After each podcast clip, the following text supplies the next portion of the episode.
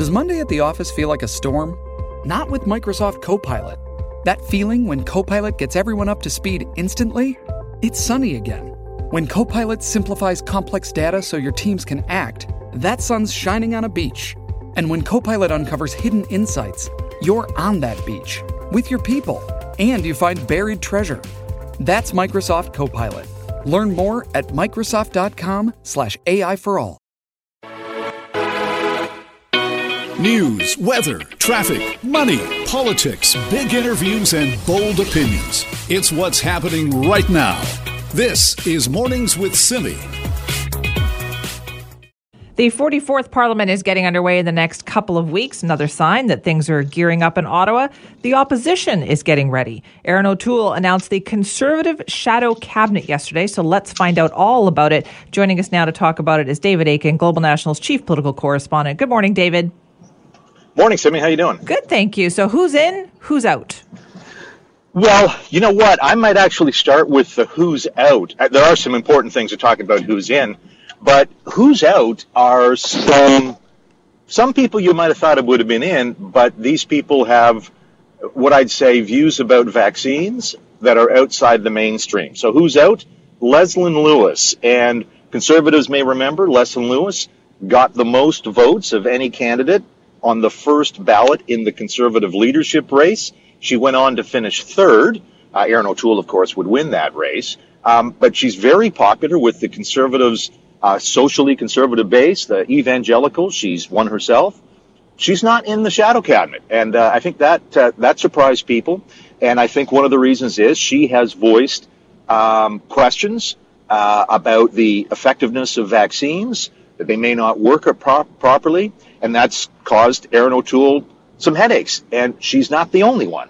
Marilyn Gladu, who was the health critic or the, in the shadow cabinet for health under Andrew Scheer, She's not anywhere on the front bench with Erin O'Toole. And why? Because in the weekend, she was making some comments suggesting COVID wasn't that serious and vaccines may work. She apologized for those comments yesterday and retracted them, but she is not going to be on the front bench. So those are two women who, you, you know, if you get to be a shadow cabinet uh, opposition on the opposition, you show up on a lot of the political talk shows. We chase after them for the comment on their right. particular subject matter but not for Lewis and not for uh, Gladu. So those are a couple that are out.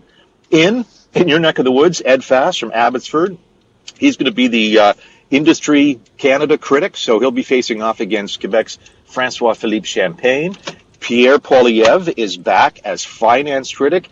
O'Toole had taken him out of that job, you know, at the right. end of the last parliament. A lot of people said, why? Because, you know, whatever you might think about Poilievre, he really gets under the liberal skin. He's a very effective uh, critic, and so he's back uh, as the finance critic, and I think a lot of conservatives were pleased about that. And then another, I think another sort of interesting matchup: uh, Calgary MP Michelle Rempel Garner is going to be the natural resources critic. So she's, you know, uh, she she put a statement out yesterday. You know, she yes, she's all about transitioning to a low carbon, clean energy economy, but she's certainly going to make sure that she's got the interests of the oil and gas business in Alberta and in BC in her mind. And she then matches up on the new natural resources minister, and that would be North Vancouver's John Wilkinson. So those are a couple, couple of the key posts that I think are going to be interesting. Michelle Rempel Garner, I think, is an effective opposition critic too, and uh, John Wilkinson it, it is very capable on the floor of the House of Commons. He's a smart guy, and he has a very important file in natural resources. He moved over from environment to natural resources, and so now he's got essentially the money. Natural resources has right. a lot of money to do a lot of the stuff that he wants to do to get us to uh, net zero in uh, the next couple of decades. Okay, so that's interesting, but that sounds also like quite a few high profile female conservative MPs who got left out. So, what is the balance like in that shadow cabinet?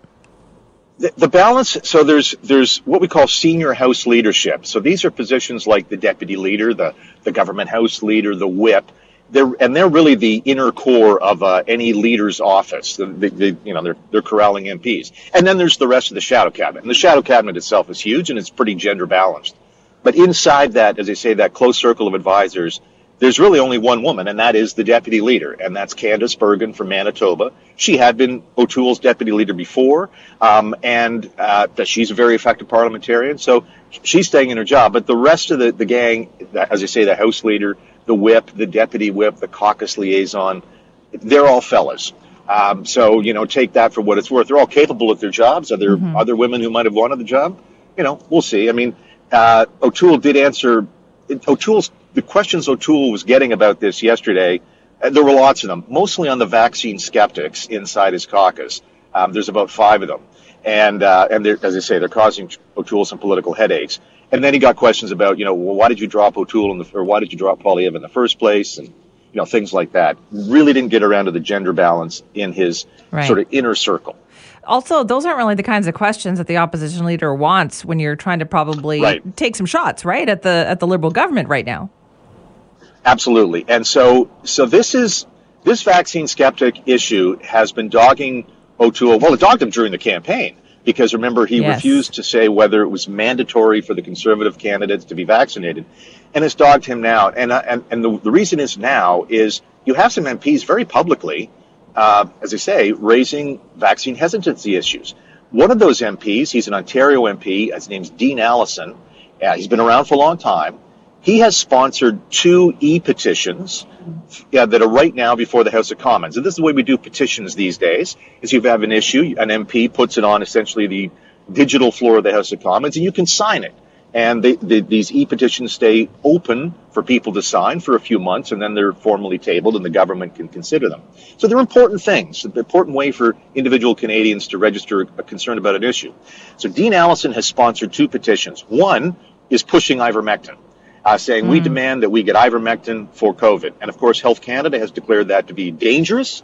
Uh, you should not use ivermectin. But Dean Allison is out there with his name behind that, pushing it. Uh, the, the second one he's got his name on, he says that uh, the, the, the petition asserts that vaccines are not safe and are not proven safe. And of course, we know they are proven safe. And then he says, vac- all, or this petition says, vaccine passports should be banned. I mentioned Abbots, Abbotsford's Ed Fast. Mm-hmm. Fast has also got his name on a petition that he's sponsoring that also calls for the ban of vaccine passports.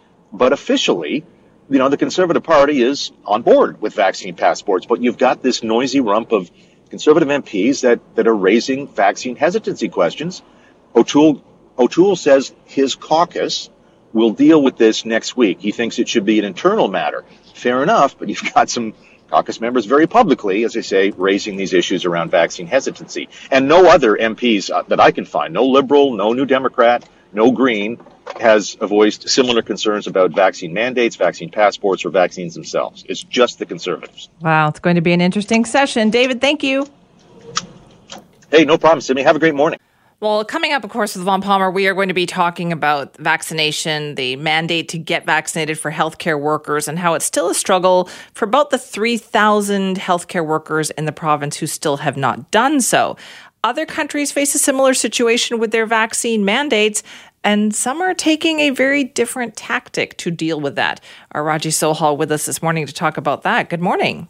Good morning, Simi. Yeah. Um, so if you look at Singapore, they are the ones doing something quite uh, drastic. So they were in a similar situation as us, where they had high double vaccination rate. They did that targeted rollout like we did, where they first went for seniors and then healthcare workers, taxi drivers, that kind of thing. But there's still a lot of people refusing. And the ones refusing there are actually the elderly, the ones that would really? get sick. Yeah, here's a clip from Sky News about that. It's it's been an impressive rollout. It's something that Singapore is very good at. The only sticking point has been that a lot of elderly people here are refusing to be vaccinated. Now, the government is struggling to know what to do with them. They have tried to restrict unvaccinated people. So, for example, if you're unvaccinated now, you can't go to a shopping mall, you can't go to a restaurant, you won't be able to travel. Um, there's a lot of testing requirements placed on you. But for a lot of elderly people who, you know, they won't travel very much, they won't go to restaurants. Um, that isn't going to put them off too much. And you do have to think that unless vaccines are mandated, then we're still going to see a large proportion of elderly people unvaccinated. And unfortunately, they are the people who are predominantly ending up in hospital and dying. Okay, so, so that's where Singapore is bringing down the hammer then. Yes, they are going to stop covering the medical bills of unvaccinated COVID 19 patients, which has people elsewhere going, hmm, is that what we should be doing too? Because uh, we just heard in that clip how challenging it is to to motivate those who are unvaccinated to just go get the jab, and restricting services for the elderly who are unvaccinated hasn't wow. had an impact there because they're just like, well, we didn't go out much before anyway, so we just con- will continue to not go out. Um, but now, if you're elderly in Singapore and you get sick Singapore government is not going to cover your medical bills. So wow. they're hoping that's going to help uh, turn the tide with the unvaccinated. Boy, that is such a um, what a leap that is, right? Because that's such a slippery slope. Because then where do you draw the line after that? If you're committed to an open kind of universal Medicare system, and then you say no, no, you can't get it if you do this, then what about people who still smoke? What about like where do you draw the line on that? Yeah, on Twitter, I saw just a storm around this because a lot of Canadians also do feel the same. Um, I know government officials have said we would never go that way, um, but I do see how it would motivate the unvaccinated be, for fear of, you know, going into massive debt, for example, if you can't pay your your bills if you are unvaccinated. But in the states, Simi, a lot of people don't have uh, medical coverage. Okay, and then when they get sick, they have to pay for that somehow. So I was thinking there surely are people in the States who are unvaccinated and take that risk knowing that I if guess. they got sick, yeah, they would be footing true. the bill. So eh, maybe it wouldn't motivate everyone to go that way, but you're right. Like, where do you draw the line? You could say, oh, if you smoke and you get sick, you should cover your own medical bills, or if you ride a motorcycle and don't wear a helmet and get hurt, that that's on you.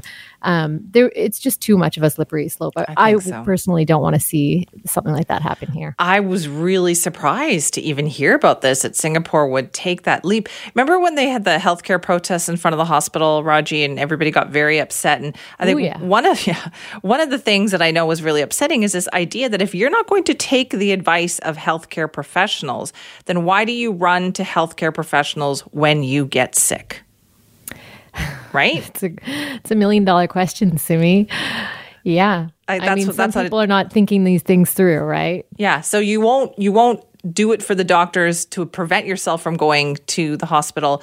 But if you get COVID, you get sick, you're still going to rush to that same hospital to be treated. So Singapore, I wonder if this is just like they're hoping it'll be a scare tactic, like it'll be enough to get this last group vaccinated. Yeah, I have no idea what medical bills there would run for, but um, I mean, the elderly can get sick so much quicker, so much more easily, uh, have so many more complications. And then, of course, as we know with COVID 19, when someone falls ill with it, uh, you know, they don't get the loving care and presence of their family. They they're isolated which is just a, a rotten way to be ill. Um, so I am so curious to see how much uh, this is going to kind of spread as an idea elsewhere. Oh, yeah, me too. All right. Thank you for that, Raji. Thanks, Simi. Fascinating discussion. Like, what do you think of what Singapore is doing? You can weigh in, Simi at cknw.com. Shipping can make or break a sale, so optimize how you ship your orders with ShipStation. They make it easy to automate and manage orders no matter how big your business grows and they might even be able to help reduce shipping and warehouse costs. So optimize and keep up your momentum for growth with ShipStation. Sign up for your free 60-day trial now at shipstation.com and use the code POD. That's shipstation.com with the code POD. And today is an example of how rapidly we are implementing these historic this historic spending on mental health and addictions. Today, we are opening 10 specialized adult substance use beds here at Phoenix Society in Surrey. All right, that is Sheila Malcolmson, the Minister of Mental Health and Addiction Services. So 10 new beds, okay, great announcement. But take a look at the numbers. BC Coroner Service saying that in the month of August, 181 people died. And in September, it was 152. And these are deaths from sus- suspected illicit drug toxicity record figures for both those months. For the first nine months of 2021, that brings the total number of fatalities to 1,534. So, some of these measures that are being introduced by the government, I'm certainly welcome. Yes, let's do this. But is it enough? Joining us now is Guy Felicella, who's a harm reduction advocate, someone who knows what he's talking about. He's overcome drug addiction. Guy, thanks for being back with us. Uh, thanks for having me, Simi. I know we keep having you on and we keep talking about these record numbers. Why is nothing changing? Well, I mean, you haven't really done much to to you know address the coroner's report each month. I think there's there's a lot of things that are announced on that report, but nothing gets implemented. And I think you know, for me, the direct response would be uh, to address the illicit drug supply that's killing people um, and you know get those um, those amount of deaths down. Uh, if you look from basically you know the 90s up until about 2012, the deaths per year were between you know 200 to 250, um, and we're way above that just eight years later. And and how far can we actually go by you know continuing to put you know little patches of band-aids here and there before um, it even increases. Yeah, it's at between five to six now, but you know that'll continue to rise if we don't actually address the root causes of that, which is the illicit drug supply, and try to remove people from that market. I guess, Guy, the thing that gets me is that we've talked about, we know it's toxic drugs, right? We've known it's toxic drugs for the last few years.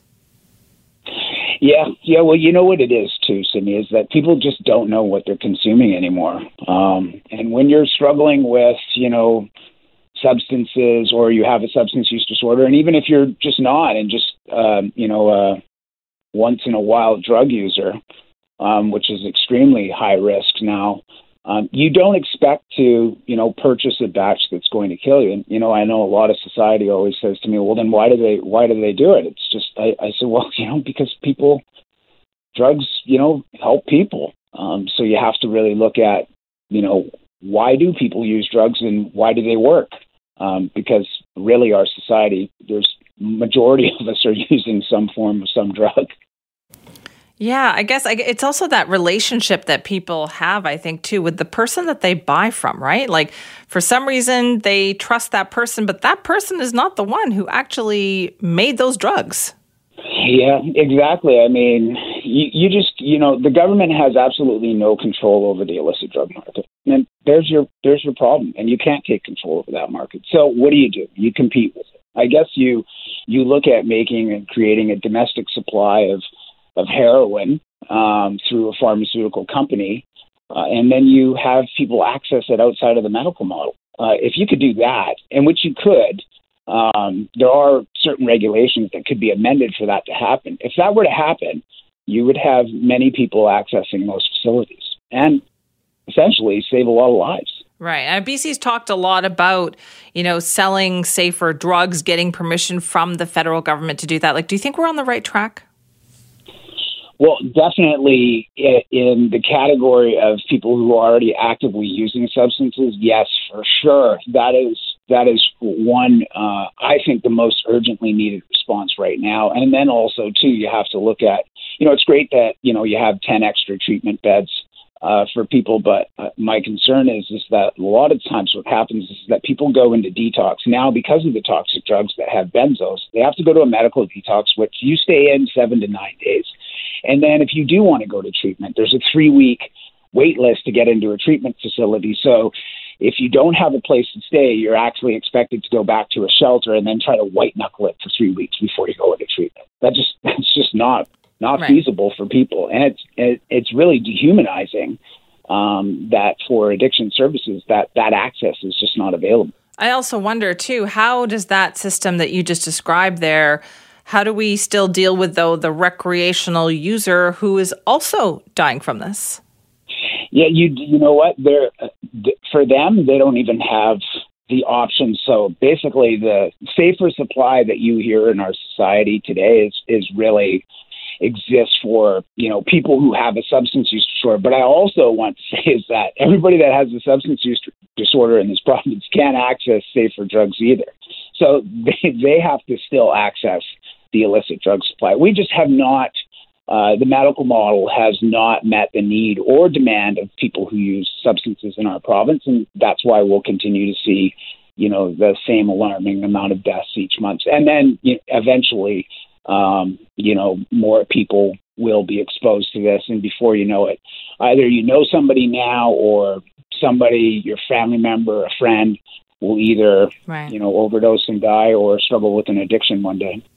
Uh, you know, I know that there's also a lot of we talk about the addiction aspect of this too. We were recently talking about you know getting construction workers in the construction industry who have substance use issues, getting them help. Like, are we broadening it out enough, Guy, to reach those people who are also affected by this? No, I don't. I don't believe so. I think there's a lot of work that needs to be done at looking at the whole structure. I think the way it is right now and the challenges to access services, it's just and with the toxic drug supply, which is increasing even more people uh, struggling with addiction. So the way it's going right now, it's just layer after layer after layer, and we're you know it's it's not happened just before COVID. I think this is the lack of urgency that was addressed from the 90s all the way up through the 2000s. And in 2016, it was a public health crisis. There was no COVID. So, how can you explain the amount of deaths in 2016, 2017, 2018, and 2019 before COVID even actually came? This is the progression that we're on, and this will continue to increase until we actually um, change drug policy laws and actually help people and meet them really where they're at and give them the ability to, um, you know, have access to not only safer substances, but also if they struggle with a substance use disorder, to have access to treatment services. Right, Guy. Thanks so much for your time on this. Oh, thanks for having me, Simi. Have a great day. A lot of um, government sectors makes an assumption that everyone uses technology, but that's not true. Not everyone depends on digital technology or prefers to use digital technology. So it's creating this digital divide, and COVID uh, has exacerbated that, and which is creating a lot of disparity amongst seniors. Okay, that's Hannah Shin. Hannah is a community based researcher at SFU's Science and Technology for Aging Research Institute. So there, she's talking about the assumptions here that we're making that everybody can access, you know, the rollout of the vaccine card, even though for the vast majority of people, it's kind of it's a digital thing. It's on the smartphone. So that team, that research team, spoke with more than 500 seniors, and they found that the province didn't do enough consulting with seniors and seniors advocates before implementing this proof of vaccination requirement to make sure that they could access it adequately and that they felt comfortable with it. To talk more about this, uh, Isobel Mackenzie joins us now, BC Seniors Advocate. Isobel, thanks for being back with us. My pleasure. Good morning. How much do you think this has impacted seniors out there? Well, I think there has been an impact. This is but one example of areas where uh, the majority of British Columbians use uh, smartphone technology, uh, and so governments use that as the, the way to communicate. But it disenfranchises the people who don't have that technology, and disproportionately, that is seniors. While many seniors are very tech savvy, uh, we know that proportionately more or uh, a greater number of uh, non technology savvy people are seniors. But this is an ongoing issue too, though, isn't it, Isobel? Because we know this is what contributes to the isolation, I think, that some seniors feel.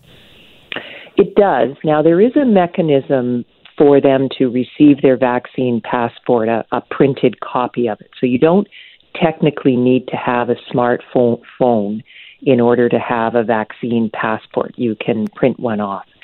Um, I think the issue is initially it was complicated. Um, there were some challenges with, you know, doing the the screen grab and the photo of the vaccine passport for all of us who who downloaded our vaccine passport, and it is a bit challenging, more challenging, I think, for seniors some of whom have to get help with getting the, the printed copy of their vaccine passport. So, uh, and there is a number they can call, and, and the person on the other end of the phone will uh, be able to produce that vaccine passport and send it to them if that's what they need.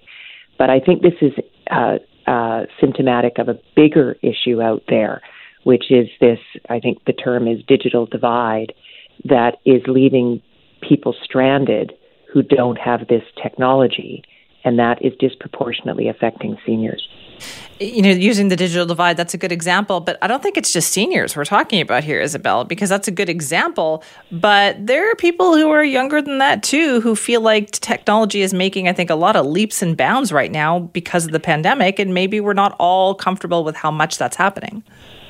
That's true. It is not. It's not just seniors. As I say, proportionately, it, they are more impacted. One of the things that we also have to remember are costs. So, you know, we, we go around thinking, oh, everybody has a smartphone and everybody has an internet connection. That's not necessarily so, uh, particularly for seniors. Uh, more uh, seniors are low income than other parts of the population, and that monthly cost of the internet connection uh, is very high, and many seniors simply can't afford it. And it became an issue when we closed our senior centers and libraries and places where, they might go to get that internet for free is when we understood okay, uh, part of the digital divide, frankly, is the cost uh, that is imposed on some people. Right. And there is a phone option, right? There was a phone option provided for vaccine card registration.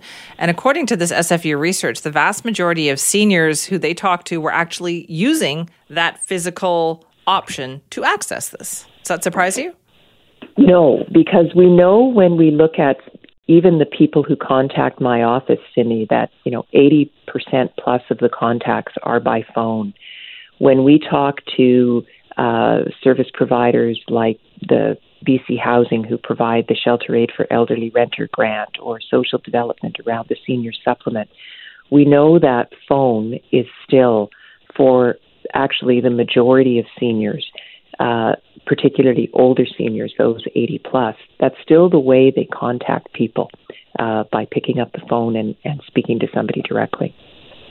Does it concern you at all that we seem to be moving in this direction where it's becoming necessary it feels like to be able to just to, ha- to do regular things in society but you have to have a smartphone it is concerning, uh, and we've raised this issue on a variety of fronts, whether it's you have to receive your uh, hydro bill only electronically or only pay it electronically, or you impose a financial penalty on those who still want paper copies of things.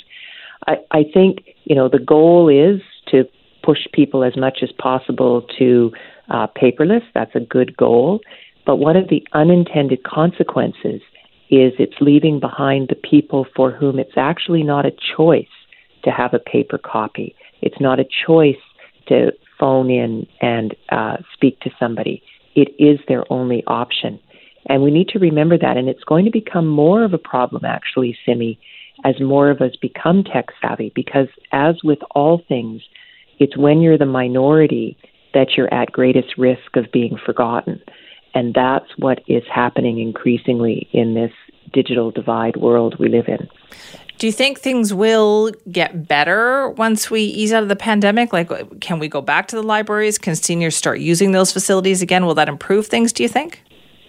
A little bit. I mean, libraries are open now. Um, they they were slow to reopen, but but for the most part are open now.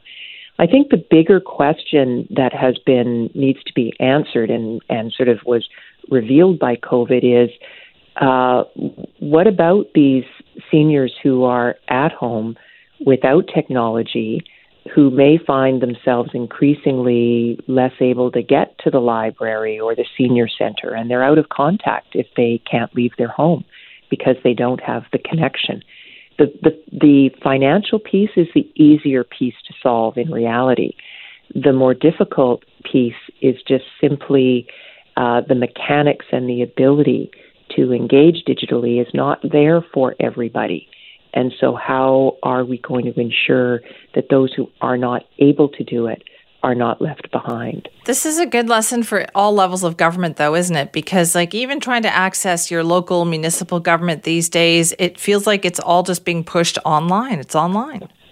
It is. And, you know, it's interesting. You mentioned local government. We've got a case in my office right now where we moved the homeowner grant uh, to an online um, application process and, and moved it away from local government And we have a case of a woman who simply paid her uh, property taxes like she has every year with her homeowner grant and her seniors discount, and found that she didn't apply online for the the, the exemption and has been hit with a, a surcharge, and we'll get that sorted out. But it is an example of at every step, don't forget, it doesn't matter if the majority of people do something, it's never 100% of the people. And our job is to make sure that that minority of people are protected and not left behind and disenfranchised from core government services. That's a good reminder. Isobel, thank you for your time. My pleasure. All right, let's check in with our show contributor, Raji Sohal, now, because we're talking about the border reopening this week. Uh, we thought a lot of people were going to head down to Blaine. I'm sure a few people did, but Raji, you've been checking in with some businesses down there, including one that is 100% reliant on Canadians. Yeah, it's a parcel and packages receiving company. So basically, lots of Canadians order things from the States because they get better prices. And you still have to declare what you buy at the border crossing, but often the prices are still worth it. So I talked to Steve of Hagens of Blaine. His mom started the company in 1977. And during the pandemic, you know, at the beginning, especially onli- online sales of goods went way up, as we know, and their service was in great demand until the border closed. And that almost crushed Steve's business. We average about 4,500 packages in the facility on an, any given day. Uh, holiday time, obviously, it gets quite a bit more. And over the last year and a half, you have continued to receive packages. Yes. obviously, you're not getting the customers to pick them up. So, what did you do with all the shipments you received over that time? Well, fortunately, um, we do have three buildings, and in the past during the holiday time, we we fill up all three buildings, and so we have had the space. Uh, we are pretty much bursting at the seams, but we had the had the facilities to to receive all of them. Our packages went from 600 to 1,000 a day to about 100 a day, or 50 50 to 100 a day, and that's not too much. However, when you only have maybe 10 going out a day that's a little that can that can be rough after time because we do have uh, businesses are allowed to cross. So we okay. have we have about ten to fifteen customers. We use six hundred to seven hundred customers a day to about two or three a day of fifteen customers that could come in. Simi, that is a huge decrease, obviously. So he had to uh, really change how they do things. They had to uh, shift the business model, losing a lot of employees, laying people off. But Simi, you would not believe the things that they've been holding for BC buyers. Um, like, there were example, a few tough times. The the reality is, is it's not it's not like we're a grocery store where we could kind of just shut the thing down and then just you know figure it out from there we have customers packages you know so um, we're being they're trusting us to keep their packages. So i really never felt like um, I, ha- I could just kind of walk away ever. So simi uh, steve had to take up a new job once it looked like the border closure was going to be a long one as it has. Um, so all those packages that are waiting for bc folks he kept them. What? things like yeah car racing parts hundreds of tires, Simi. It's popular for tires. It's a popular service for furniture for BC residents. And these are mostly personal use. These aren't like businesses buying things in bulk by any means. People will choose to outfit their homes uh, just buying stuff online, stuff that they prefer that's uh, from the States, and then they send it to this facility and they um, bring it back over the border. And it, even after you pay duties, it, it's uh, often in many cases it's cheaper. So they are holding all these things for Canadians, for BC residents. And he said it's been going slow. Business has been obviously very slow. Um, this week they were hoping for you know droves of Canadians to show up, and it didn't exactly happen. But uh, they are hoping that's going to change. Unfortunately, our bills haven't stopped coming in, but up to uh, up to November, we hadn't been charging anything extra to our customers and we had actually hit a point where we had to charge a little bit extra so um, they've been they've been pretty kind about it realizing that you know we, we have stored their their packages for 18 months for free so i'm astounded by and, that raji i'm absolutely astounded that he kept all that for free and even took another job to make this happen. Like there's a lot of people out there who owe him a debt of gratitude.